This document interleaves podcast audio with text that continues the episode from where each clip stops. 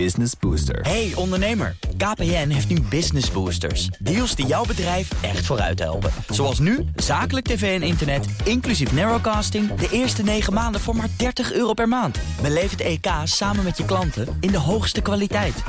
Kijk op kpn.com slash businessbooster. Business Booster.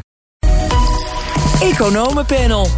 Volgens DCB gaat het eh, steeds beter met de economie... en dus kan het tempo van het opkoopprogramma een klein beetje omlaag. En El Salvador heeft de primeur. De bitcoin is in dat land sinds vorige week een wettig betaalmiddel. Dat en meer bespreek ik in het Economenpanel. Daarin zit Barbara Baarsma, directeur van de Rabo Carbon Bank... en hoogleraar economie aan de Universiteit van Amsterdam. Welkom. Dank je. En Edin Mujagic is er ook hoofdeconoom van OHV Vermogensbeheer. En omdat ik het gisteren las, schrijver van het boek Keerpunt 1971. Dat toe is aan zijn tweede druk. Gefeliciteerd. Dankjewel, Thomas. We gaan uh, naar de Europese Centrale Bank. Dat gaat nog even door met het uh, opkoopprogramma... maar wel in een iets lager tempo. Dat en nog wat meer vertelde ECB-president Christine Lagarde... afgelopen donderdag na de oktobervergadering. The Governing Council judges that favorable financing conditions can be maintained with a moderately lower pace of net asset purchases under the pandemic emergency purchase program than in the previous two quarters. Edin, jij als ECB-watcher, is dit toch altijd weer een spannend moment?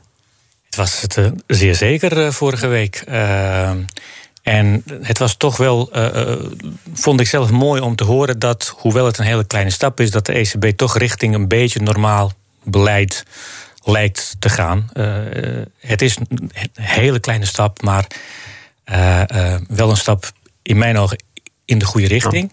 En wat ik vooral opmerkelijk vond is. Twee, drie maanden geleden was de bank niet 100%, maar 200% ervan zeker. Die inflatiestijging ebt straks helemaal weg. En dat is nu weg. Je, je, je, haalde uit een aantal dingen die, die, die ze aangaf van nou, we verwachten nog steeds dat, dat het zal gebeuren, maar zo zeker zijn we er niet van. Dus we gaan er nog altijd wel vanuit. Dat scheutje realisme, mm. dat is ook wel zeer wel. Ah, jij bent na al die ECB-vergaderingen snel tevreden, begrijp ik. Ik ben, uh, ik ben tegenwoordig zeer tevreden met wat de ECB doet, ja. ja. Uh, hoe heb jij er naar gekeken? Of heb je er niet naar gekeken? Kan ook hoor. Ik heb er naar geluisterd. En uh, ik ben iets minder tevreden. Ik ben tevreden met de richting van de stap, maar ontevreden over de omvang van de stap. Ik ben wel, ehm, wat ik heel mooi vind, is dat het een unaniem besluit is. En naar verluid is er steeds meer overeenstemming uh, in Frankfurt tussen al die 25 uh, uh, bestuurders. Dat het nu echt moet worden afgebouwd. En als je het zo ziet, is misschien zo'n eerste wat klein stapje, in elk geval in de goede richting misschien een grote stap naar meer unaniem, uh, uh, un, een unaniem uh, voorstel. Maar, maar, voor een volgende grotere stap. Misschien moeten we dan toch ook even de context schetsen. Ik kan er ook een paar miljard naast zitten hoor. Maar er is dus een reguliere 20 miljard. Ja. Dat ja. was dan opgehoogd met nog eens 80 miljard aan. Nou nee, daarnaast is een ander ja. pakket uh, ingesteld, het coronapakket. PEP. Uh, ja, het PEP-pakket. En dat was, dat is op 1, um, of tenminste, dat, dat, die 20 miljard die was op 1 november 2019 ingezet. En daarnaast, toen in coronatijd, is daar nog eens een keer een fors pakket naast gezet. van, schrik niet, in totaal 1850 miljard. Ja. en dat loopt eigenlijk automatisch af, zo eind maart 2022. Alleen je moet nu wel gaan laten zien dat je dat afbouwt. En nu gaat het erover van in welk tempo gaan we dat afbouwen. En leidt dat er niet toe dat dat originele pakket van die 20 miljard niet wat omhoog gaat. Ik hoop dat dat laatste ja, niet het geval ja, en, is. En dat is ook mijn zorg. Kijk, wat de ECB nu heeft gezegd is... we gaan dat noodopkoopprogramma gaan we afbouwen. Nou, dat zat er altijd al in. En het zou ook heel vreemd zijn geweest... als je dat noodopkoopprogramma niet zou, uh, zou gaan afbouwen tegen 5% groei en 3% uh, prijzenstijging in, in Europa. Wat mij wel een beetje zorgen baart, is dat er geen woord is gezegd over een eventueel afbouw van wat ik bijna ondertussen het reguliere opkoopprogramma zou noemen. Terwijl je ook daarvoor kunt zeggen. Toen dat werd opgestart, was er een aanhoudend recessiegevaar en deflatiegevaar. Van beide is nu geen sprake van. Dus als je het echt zou willen als bank, om je beleid te normaliseren, had je daar ook een paar woorden over, over mogen maar zeggen. wordt het beleid wel geen... genormaliseerd? Want ik begrijp nee, dus. dat je al deze woorden op een weegschaaltje moet wegen ja. en dan moet kijken wat er nou precies wordt gezegd. Maar ze heeft uh, wel tamelijk duidelijk gezegd: uh, the lady is not tapering. Dit is, not yet. Dit is not, gewoon. She forgot the word yet. Nee, ja, dit, is, dit is gewoon. Je rijdt op de A1 150 km per uur. En het enige wat je nu doet is zegt: ik ga nu 140 per uur rijden. Je rijdt nog steeds veel te hard en gevaarlijk hard in mijn ogen. Dus, dus wat zou dit dan uh, concreet gaan betekenen als het tempo er een beetje afgaat, uh, Barbara? Nou ja, ik hoop dus, en dat is inderdaad de relevante vraag. Uh, velen zeggen: oktobervergadering wordt niet zo belangrijk. Nou, ik denk wel, want dan hoop ik dat we inzicht krijgen in wat er met dat, wat Edin noemt, reguliere pakket van die 20 miljard gebeurt. Als je weet dat, dat, uh, dat, dat reguliere pakket, dat ooit ook trouwens 80 miljard was, dat uh, is in 2015 opgezet, omdat we toen nog in een nasleep van die financiële crisis zaten. En eigenlijk was dat een, bloedje, een uh, doekje voor het bloeden, omdat de regeringen niks deden aan stimuleringsbeleid. En toen is de ECB eigenlijk op de stoel van onze regeringen gaan zitten. Maar dat doen die regeringen inmiddels natuurlijk wel. In, en dat is precies mijn punt. Inmiddels doen de regeringen dat wel. En inmiddels doet de Europese Commissie zelf ook. Die heeft een her corona-herstelfonds. Daarmee stroomt gewoon direct geld van de Commissie die economieën in. Hè. Italië heeft een flinke aanvraag gedaan uit dat corona-herstelfonds. En dus zie je dat eigenlijk de reële economie direct gestimuleerd wordt. En daarmee is dit soort monetair beleid, dit ruime monetaire beleid, wat mij betreft echt, ja. nou ja. Um, aan tapering toe. En dit is je kans als ECB om je wat meer te richten op de onvermijdelijke negatieve bijeffecten van het beleid wat je voert. Ik kan me voorstellen dat je dat voor voorgaande jaren niet hebt gedaan. Precies met het idee, de overheid doet het niet. Iemand moet ervoor zorgen dat, dat het niet in elkaar stort. Maar nu in de wetenschap dat het economisch goed gaat, dat de overheden wel degelijk veel dingen doen, is, is het jouw verantwoordelijkheid nu om te zeggen: en nu gaan we proberen om die negatieve bijeffecten, die er gewoon zijn, dat moet je ook niet ontkennen, om die te minimaliseren. Maar dan nog even naar wat Lagarde heeft gezegd afgelopen donderdag. Namelijk, we zijn nog niet op het niveau van pre-corona. De arbeidsmarkt, we kunnen nog wijzen op meer werklozen dan voor corona. En inflatie, ja, ik begrijp dat is een van jouw favoriete onderwerpen, Eden, dus ik kijk je ook maar meteen aan. Dat is nu dan iets boven die 2%, maar de ECB houdt er serieus rekening mee dat dat anderhalf procent wordt, van 1,3 procent. En hun eigen doelstelling is die 2%. Dus dan hoeven ze eigenlijk als toezichthouder misschien nog niet zo heel veel te doen. Nou ja, kijk, het gaat er niet om dat je nu moet zeggen... de rente gaat omhoog. Daar, daar vraagt ook niemand om. Maar tegen deze achtergrond en het wegvallen van de gevaren... die ooit de, de reden zijn geweest voor het beleid wat je voert... had het wel allemaal wat steviger gemogen en gemoeten misschien. En op een gegeven moment zei ze in die persconferentie van... Um, er kan altijd iets gebeuren waardoor uh, de economische groei lager zal, uh, zal zijn. Dus we moeten daarvoor waken. Weet je, als dat de reden is om je beleid niet aan te passen dan blijven we altijd 0% rente. Er kan altijd iets gebeuren maar in de zijn, toekomst. Er zijn volgens mij ook economen die daar serieus rekening mee houden. Hè, dat die rente misschien wel blijvend laag blijft. Nou, ik vraag maar dat me... heeft dan te maken met structurele elementen. Ja. Dat heeft te maken met de vergrijzing in onze economie. Er wordt altijd gedaan of de lage rente die wij nu ervaren... louter en alleen het gevolg is van dit kunstmatige nou ja, uh, renteverlaging als gevolg van het uh, ruime beleid van de ECB. Maar het is niet zo. De hoofdmoot komt omdat we met een vergrijzende economie te, te maken hebben, waar meer, waarin er minder vraag is naar, naar, naar kapitaal. Ja, maar dat, dat verklaart misschien waarom de ik noem maar even wat, de Nederlandse tienjarige staatsrente niet meer 4% hoeft te zijn, of 5%, ja. maar wel 2,5%. Maar we komen niet eens in de buurt van 1, laat staan ja. 2,5%. Dus ja. dat, dat laatste effect is in mijn ogen wel degelijk te wijten aan de ECB zelf. En daar, daar moet wel wat aan, want je hebt helemaal gelijk, Edin, dat zo langzamerhand is het niet meer alleen de voordelen in termen van het stimuleren van de ja. economie, uh, het hopen dat de inflatie wat stijgt. Dat setje hebben ze nu in voldoende mate en lang genoeg gegeven. Het is nu ook tijd om naar de nadelen te kijken. Je noemde een ander onderwerp waar we het later over hebben, de woningmarkt. Nou, al dat goedkope geld, dat zorgt er wel voor, en dat geldt in heel Europa, dat um, de woningmarkt steeds moeilijker te betreden is voor, voor nieuwkomers. En mag ik misschien dit, dit, dit punt misbruiken om een oproep te doen? Ik denk dat het al aan het gebeuren is. Nee, en dat gaat, ja, het gaat over dat corona-herstelfonds waar ik het eerder over had. Dus dat is niet de ECB, maar dat is de Europese Commissie. Er zijn twee landen die geen aanvraag hebben gedaan: Nederland en Bulgarije. Ja, wij wachten en, op een nieuw kabinet. Ja, dat klopt. Maar ik vind dat we toch een aanvraag hadden moeten doen. Maar ik vind het meer in het algemeen een gemiste kans dat in dit corona-herstelfonds niet door de, door de Europese Commissie als eis is gesteld dat elke aanvraag tenminste door twee landen tegelijk wordt gedaan. Want we hebben grote problemen in Europa als het bijvoorbeeld gaat om uh, internationale treinverbindingen, energieverbindingen. Uh, we hebben te maken met uh, de strijd tegen hoogwater. Dat vergt samenwerking. En door zo verkokerd die coronasteun per land uit te reiken, um, doe je eigenlijk geen goed. En ik zou echt hopen dat een volgende keer er veel meer vanuit de Europese geest dit wordt uh, gedaan. Volgende aanvraag: Nederland en Bulgarije. Nou, dat is dus daarom zei ik dat expres. Nederland en Bulgarije is misschien niet zo voor de hand liggen, maar Nederland en België, Nederland en Duitsland, of Italië en, en Frankrijk, weet ik veel, die hebben gemeenschappelijke dingen. En dat is wat Europa maakt. En dat, ja, laten we dat veel meer daarin terugbrengen ook toch nog even naar ons uh, eigen land. Want tuurlijk, tuurlijk. Uh, laten we het hebben over de gevolgen, onder andere van uh, die lage rente. Dat zie je ook terug op de huizenmarkt. BNR Nieuwsradio. Zaken doen. Thomas van Zeil. De gast is het economenpanel Barbara Baarsma, directeur van de Rabo Carbon Bank en hoogleraar economie aan de UvA. En Edin Mujadjic, hoofdeconoom van OHV Vermogensbeheer. Laten we het hebben over eh, de demonstratie gisteren. Ruim 15.000 mensen kwamen op de been vanwege het woonprotest. Ja, en het is duidelijk, je komt er vaak niet meer tussen. Zelfs niet met een goede baan, met keurig opgespaarde euro's. Edin, ik heb jou niet gezien. Ik was er zelf trouwens ook niet, moet nee, erbij zijn. Um, ik ben er ook niet geweest. Uh, ik vind het toch altijd wel leuk om jou te proberen te verrassen. Want jij verwacht nu van mij dat ik zeg: het is allemaal de schuld van de ECB. En uh, dat zie ik toch niet zo. Dit, dit, dit probleem is toch in mijn ogen vooral te wijten aan onszelf.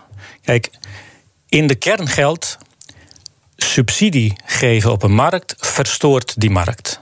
En wat wij met de huizenmarkt al 20, 30, 40 jaar lang doen is: we geven subsidie. Dat levert verstoring op de markt. En die verstoring pakken we aan met nieuwe subsidies. Nou, als je dat decennia lang doet, dan Heb kom je, je op een gegeven moment...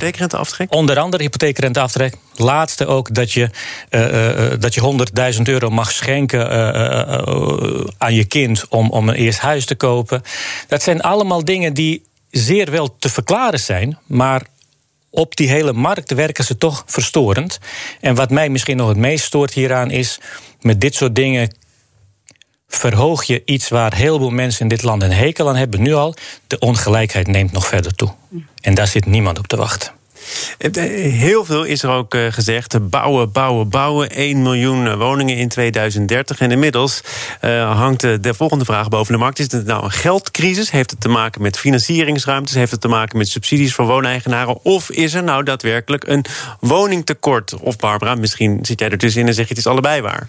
Dat is zo. Het is allebei waar. Ja, we hebben een uh, probleem dat breder in Europa speelt, toch echt wel als gevolg van die lage rente en het ECB-beleid. Want dat, uh, die lage rente zorgt ervoor dat kapitaal op zoek gaat naar rendement. En dat betekent dus dat er meer beleggers uh, op zoek gaan naar woningen die renderen. Wat zijn dat voor woningen? Vaak de goedkopere woningen. Dus dat segment die starterssegment, dat is waar ook gisteren het woningprotest vooral over ging, dat is ongelooflijk moeilijk toegankelijk geworden, omdat met name dat segment duurder is geworden. Daarnaast is het zo dat die lage rente ervoor zorgt dat lenen makkelijker wordt. En dus ook um, niet alleen de beleggers, maar ook gewoon uh, de mensen die een huis willen kopen, die kunnen ook een hogere prijs bieden. Dus je ziet aan die kant, nog even los van de hypotheekrenteaftrek, ook dat die lage rente in feite een soort van ja, prijsverhogend is, is lenen makkelijker geworden? Ik dacht dat de normen wat werden aangescherpt, zeker na ja, de vorige maar crisis. met zulke lage hypotheek of uh, zulke lage rente worden de rentelasten uh, lager. En vergeet uh, ook niet voor grote investeringsmaatschappijen is het wel degelijk goedkoper geworden om te lenen ja. en dus de huizen te gaan opkopen. Ja. Voor gewone mensen is het ook goedkoper geworden, maar die rente is nog steeds hoger dan nul. De, de, de, de grote investeringsmaatschappijen die kunnen gewoon tegen bijna 0% rente lenen en vervolgens huizen gaan opkopen. Ja. Ook en weer nog, ongelijkheid. Dat, dat klopt, dat, dat, dat, de ongelijkheid stijgt. Maar en de hypotheekrenteaftrek, ook al wordt die afgebouwd, hij wordt niet afgebouwd naar nul. In 2023, als hij op het laagste niveau zit, waar we naar afbouwen, is het nog altijd 37 procent waartegen je mag aftrekken. En dat is echt een grote subsidie. Nog altijd dit jaar zo'n 9 miljard dat gewoon de woningmarkt wordt ingepompt. Dus ik denk dat als je over oplossingen nadenkt, dan is het enerzijds die fiscale subsidie afbouwen naar wat mij betreft nul. Um, die lage rente hebben we het al in het eerste blok over gehad. En dan wel degelijk bouwen, maar dan in het segment waar nu de prijzen zo enorm hard gestegen zijn, het startersegment. En het segment waar we graag doorstroming zien, dat is voor ouderen die nu in een wat groter huis zitten en die misschien best naar een kleiner huis willen. Alleen dat is er niet voor hen op de begane grond of met een lift, gelijkvloers. Dus met condities die zij graag zien. Dus bouwen voor die twee segmenten is nog steeds, wat mij betreft, het motto. En maak de randstad groter. En niet in de zin, dat kan natuurlijk geografisch niet, maar je kunt er wel voor zorgen uh, door nu nog gebruik te maken dat, van het feit dat de overheid zo goedkoop kan lenen. om hoge snelheidslijnen aan te leggen richting regio's buiten de Randstad. Waardoor, kijk, iemand die, die nu in Lelystad woont, die heeft er geen moeite mee om 40 minuten onderweg te zijn naar Amsterdam. Als je straks in 40 minuten in Zwolle kunt wonen, dan, dan vergroot je de, de Randstad als het ware. En ga je die, die vraag naar woningen spreiden. Op termijn is dat ook een deel van de Jullie oplossing. geven ook allebei aan dat uh, lenen makkelijker is, zeker voor grote beleggers. Uh, Rens van Tilburg schreef afgelopen vrijdag, meen ik, een stuk in de Volkskrant samen met zijn eh, co-voorzitter van de Sustainable Finance Lab, ook lid van het economenpanel overigens, Rens. Die pleit voor overheidsingrijpen. Hè. Dus veel ook die borden te zien. Wonen is geen markt, wonen is een recht. Rens zegt onder andere huurprijzen moeten worden gemaximeerd. Ook in segmenten die nu nog vrije huur zijn. Zo wordt huren aantrekkelijk, zorgt voor minder starters op de woningmarkt. Die beleggers zullen Maar iets kijk, minder... Dit is, Ik zie, ik zie heel veel nee schudden hier. Dit is volgens mij juist het voorbeeld van waar ik het daar net over had. Je gaat bijwerkingen van subsidies bestrijden met nieuwe subsidies. Bovendien, vergeet niet, tegenover elke huurder. Waarom is het maximeren van huurprijzen een subsidie? Nou, omdat je tegenover elke huurder is er ook een verhuurder. Ja, en daar, moet, daar, ik, daar, moet ik, daar moet ik medelijden mee hebben op dit Nee, moment. je moet er niet, uh, geen medelijden mee hebben. Maar als je macro-economisch een oplossing gaat voorstellen... dan is het wel handig dat je, dat je een voorstel doet... Uh, uh, zodat er geen nieuwe groepen gestraft worden. Maar kijk ook, waar hebben we een tekort? Is dat in, in, de goed, in het goedkoopste segment, sociale woninghuur? Nee, dat segment is in Nederland relatief groot... als je kijkt naar de mensen die een portemonnee hebben die daarbij past. Waar zit het grootste probleem? Dat is in het middensegment. Het middensegment, dat is zeg maar de betaalbare huur... tussen, laten we zeggen, 700 en 1000 of 1100 euro. Als je daar de huren gaat maximeren... dan zul je zien dat projectontwikkelaars, dat beleggers... daar minder gaan bouwen, omdat het minder aantrekkelijk voor ze is. Terwijl je juist in dat segment wil je een groter huur, uh, een groter, gro meer woningen hebben. Dus je hebt die beleggerskaart nodig. Je hebt ze, ja. En dus zou ik zeggen, um, zorg dat je daar meer aanbod krijgt. Want meer aanbod gaat uiteindelijk zorgen dat de huurder zelf ook meer macht krijgt. In plaats van. En nu is het zo beperkt dat inderdaad, zit je eenmaal ergens op die huurmarkt, je gaat je niet meer verplaatsen. En, en dat is zo slecht voor onze arbeidsmarkt. Want die twee dingen zijn gekoppeld. We hebben een slecht functionerende huurmarkt, met name dat middensegment. En uiteindelijk zorgt dat tot voor een hogere natuurlijke werkloosheid voert. Omdat mensen gewoon niet zomaar kunnen verhuizen naar een baan waar ze meer plezier of productiever kunnen zijn. En dat zijn echt wel issues die ik denk je niet oplost door een op zich populair klinkende, snelle oplossing als huurregulering. En dat alles gaat wat je, je doet, niet verder werken. Alles wat je doet moet uit te leggen zijn. Het is nu niet aan uit te leggen aan iemand die een hypotheekaanvraag indient en van zijn bank te horen krijgt: je krijgt de hypotheeklening niet omdat jouw maandlasten van 800 euro per maand te hoog zijn voor je inkomen. Ja. En dat diezelfde man of vrouw gedwongen wordt te gaan huren voor 1200 euro in de maand. Is niet meer uit te leggen. Over dingen die uitlegbaar moeten zijn, zeker voor uh, mensen die in El Salvador wonen. De bitcoin, ja, we vliegen er doorheen, maar toch nog even in het kort wat jullie daarvan vinden. Daar is het een wettig betaalmiddel. Betekent dus ook uh, een voorbeeld dat ik uh, regelmatig voorbij zag komen de afgelopen dagen, dat je daar je ontbijtje bij je McDonald's ja. mee kunt betalen. Is dit nou een grote stap of is het een uh, mislukt experiment van een uh, dictator? Nou, ik denk dat je in ieder geval één ding je moet uh, realiseren. El Salvador is een land dat al 20, 30 jaar lang er niet in slaagt om zelfstandig monetaire zaken goed te regelen. Dus dit is eerder een wanhoopspoging van een land dan een motie van vertrouwen. En twee, wat ik zelf heel mooi vind. Wij economen klagen altijd dat we geen experimenten kunnen uitvoeren. En hier doet zich een experiment uh, uh, voor ons allemaal voor. Er is een land dat bitcoin introduceert. Laten we gewoon kijken hoe dat daar valt, wat mensen daarmee doen. Maar in mijn ogen zou het een brug te ver zijn om, om dit als een soort, soort motie van vertrouwen te zien, want het is wel El Salvador. Ik zie enige aarzeling bij Barbara. Nou, ik ben zeer voor experimenten. Maar dit gaat over de rug van hele arme en kwetsbare mensen. En dan ben ik er niet voor. Um, uh, Kiet gaat over. Uh, uh, kijk, je hebt in El Salvador twee nu wettige betaalmiddelen. Dat is de dollar, de Amerikaanse dollar. En dat is deze bitcoin. Die bitcoin is super volatiel. Daarmee bedoel ik dat de koers elke dag kan verschillen. Um, en dat is voor mensen die gewoon niet veel te makken hebben een groot risico.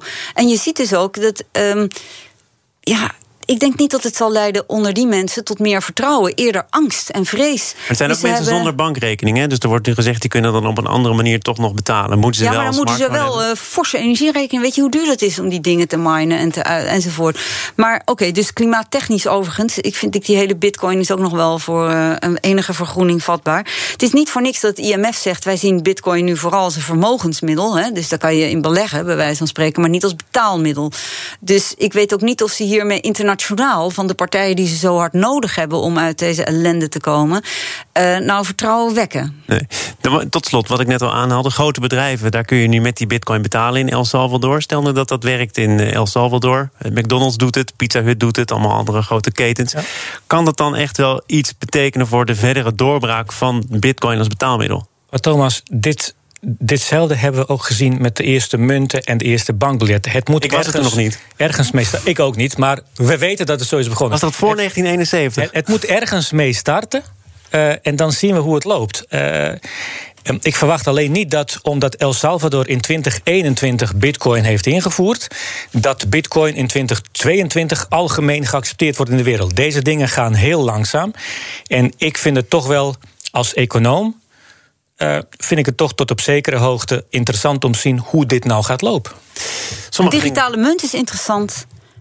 Of het deze is met zoveel volatiliteit en nog zoveel problemen in een zo'n land met zoveel kwetsbare mensen, is maar zeer de vraag. Sommige dingen gaan heel langzaam, andere dingen gaan voortdurend veel te snel. Geldt ook zeker voor het eh, economenpanel. Dank voor jullie bijdrage, Barbara Baarsma en Edin Mujagic. Tot de volgende keer. Zometeen dan eh, spreek ik mijn zakenpartner van deze week... en ook een ondernemer die veel successen boekt in Duitsland... waar het bijna verkiezingen zijn. Business Booster. Hey ondernemer, KPN heeft nu Business Boosters. Deals die jouw bedrijf echt vooruit helpen. Zoals nu, zakelijk tv en internet, inclusief narrowcasting... de eerste 9 maanden voor maar 30 euro per maand. Beleef het EK samen met je klanten in de hoogste kwaliteit. Kijk op kpn.com businessbooster. Business Booster.